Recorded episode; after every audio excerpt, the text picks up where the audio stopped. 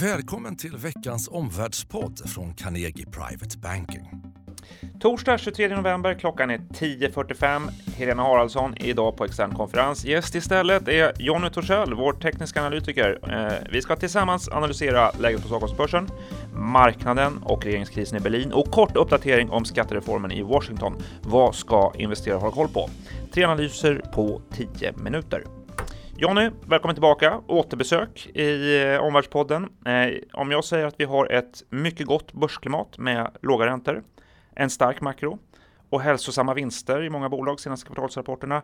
Ändå så justerar du ner din bedömning och går från en positiv till en neutral syn på Stockholmsbörsen. Varför? Förklara. Eh, det har att göra med att eh, den har rusat ifrån oss lite väl långt. Sen, vad ska man säga, sen bort, botten 2009, då har OMX-index gått upp med 200 procent. DAX-index med 260 procent, S&P 500 med 280 procent och Nasdaq 100, håll i hatten nu, 520 procent. Eh, ibland rusar våra fantasier, förhoppningar eller förväntningar för långt ifrån verkligheten och då ökar naturligtvis risken på börsen. Eh, och jag tror att vi är i ett sånt här läge nu. Jag menar att börsen är ju överköpt, den är övervärderad, den är överälskad. Ungefär på samma sätt som det var 1929, 1966, år 2000 och år 2007. Mm -hmm. Ganska eh, dramatiska historiska paralleller du gör där. Ja, det är det. Eh, och, det är det som gör att jag har blivit lite mer försiktig. Därför tittar jag på sådana saker som eh, Eh, Eh, att den är överköpt. Den är överköpt på, samma, på liknande nivåer som det var vid de topparna. Tittar jag på värdering, nu vet jag att värdering är ett väldigt grovt mått. Börsen kan vara övervärderad under en lång period. Men den noteras ändå på historiskt höga nivåer. Liknande den toppen vid, vid 2000, liknande den toppen vid 1929. Tittar vi också på sådana här saker som eh, att börsen är, jag brukar säga att den är överälskad då i de här lägena. Eh, och där visar alltså sentimentsindikatorerna eh, att eh, placerarna är lika optimistiska nu som den var vid toppen 2000, som det var vid toppen 2007 och så vidare. Just de faktorer jag nämnde, stark makro, låga räntor och eh, hälsosamma bolagsvinster. Hur värderar du detta? Eh, börsen ligger alltid före ekonomin. Har gjort det under de senaste hundra åren. Och eh, tittar man på sådana här ledande indikatorer nu, till exempel i Europa, eh, consumer eh, sentiment indikatorer och eh, ekonomiska indikatorer så ligger de på väldigt höga nivåer just nu. Och, och det visar ju då att eh, ekonomerna har rätt. Det går bra just nu ekonomiskt. Eh, men, men tar man ett steg eh, längre och inte tänker linjärt utan tänker mera cykliskt. Eh, de börser rör sig cykliskt, inte linjärt. Ehm, då är det ju faktiskt så att historiskt, när de här ekonomiska indikatorerna har legat på de här nivåerna, då har börsen ett år senare eh, i genomsnitt gått ner med någonstans mellan 10, 20, 25 procent. Mm.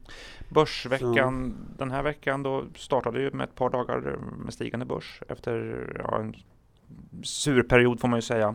Eh, vad tycker du investerare ska titta efter just nu den här veckan?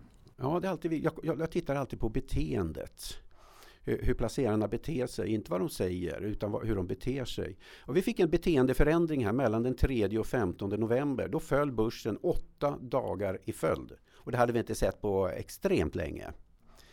Eh, och vad hände sen då? Ja, eh, I en normal marknad så borde i alla fall fått någon typ av upprekyl, men det har vi knappt fått. Som mest har vi haft två dagar i följd upp och sen har det gått ner. Så att eh, jag tittar på beteendet nu och just nu så nej, det, det, levererar inte. Det ser inte särskilt starkt ut just nu tycker jag. Eh, som sagt från positiv till neutral. Eh. Ja, Eh, och det är viktigt att betona det, att jag har inte gått från positiv till negativ. Nej, du låter mer negativ än neutral. ja. Nästan. Ja, nej det är jag inte riktigt ännu. Och orsaken till att jag inte har gått från, eh, eller ända vägen till den andra extremen, det vill säga negativ, det är att jag har inte fått några eh, som helst säljsignaler på börsen ännu. Utan det jag konstaterar är att risken har ökat. Det vill säga uppgångspotentialen i förhållande till den risk vi har är just nu ganska dålig tycker jag. Mm, inga säljsignaler risken har ökat något. Precis. Jag vet ju att du har ju en omfattande analys bakom det du nu koncentrerat ger uttryck för. Du ska hålla en presentation här i huset på fredag. Eh, det är 120 bilder. Mm. Eh, vad, 120 grafer nästan då. Vad är din korta slutsats utifrån dem? Ja, det blir ju lite märkligt. 120 grafer, sen eh, talar jag om att jag har blivit neutral. eh. Ja, vad, mer, men det, det är neutralt som gäller. Det. Ja, eh, tills vidare. Och så nu får nu eh, marknaden visa hur jag ska, eh, hur jag ska gå sen. Om jag, och, får vi till exempel det jag bevakar nu, till exempel att volatiliteten. Eh, volatiliteten är ett mått lite grann på, på placerarnas känslor. När volatiliteten ökar, då uh, går placerarnas, ökar placerarnas känslor. Det är det jag vill se här just nu. Tack Jonny för din korta slutsats. Henrik, över till dig. Det låsta läget i Berlin överraskade oss i söndags. Vad, vad är läget och vilket, eh, vilken roll spelar det här nu för investeringsklimatet? Ja, en regeringskris i söndags kväll som sagt. Ehm, euron sjönk omedelbart då på beskedet natten till måndagen där får man säga. Därefter har det varit eh, lugnare på marknaderna. Jag tror att det spelar roll att, eh, ja, alltså Tyskland är viktigt förstås, det är den största ekonomin i eurozonen. Tyskland har också visat en väldigt stor styrka ekonomiskt. Det har varit positiv data, positiva nyheter har kommit nästan slag i slag under hösten.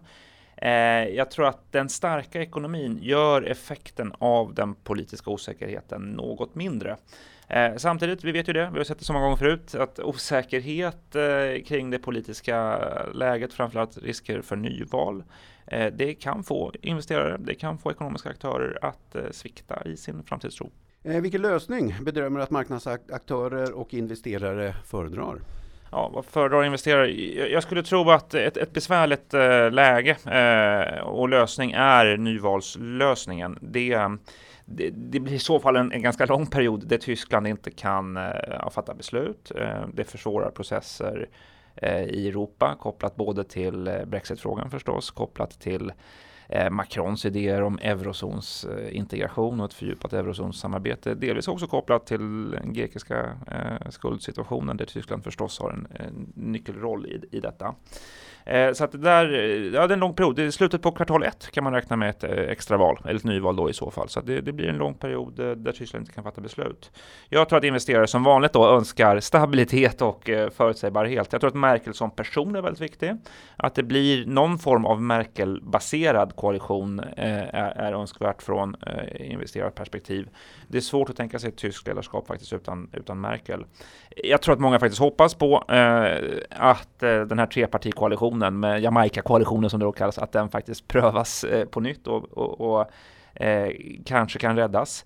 Eh, jag tror att en koalition, en minoritetsregering då, det är ju Tyskland ovana vid. Eh, försvårar lite grann beslutsfattande och så. Eh, konstitutionen är inte designad för det.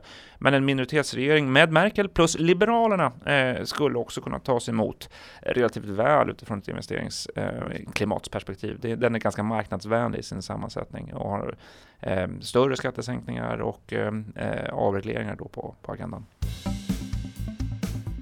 Låt oss ta klivet över från Berlin till eh, Washington.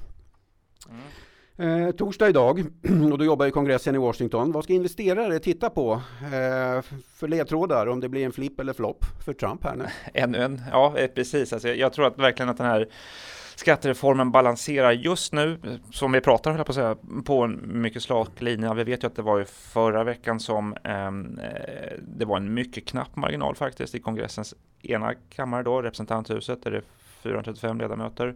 Det var faktiskt 13 eh, republikanska ledamöter som röstade nej till, till skatteförslaget. Nästa steg nu, nästa vecka blir det sannolikt, eh, som senaten då ta, ska ta ställning till eh, reformen.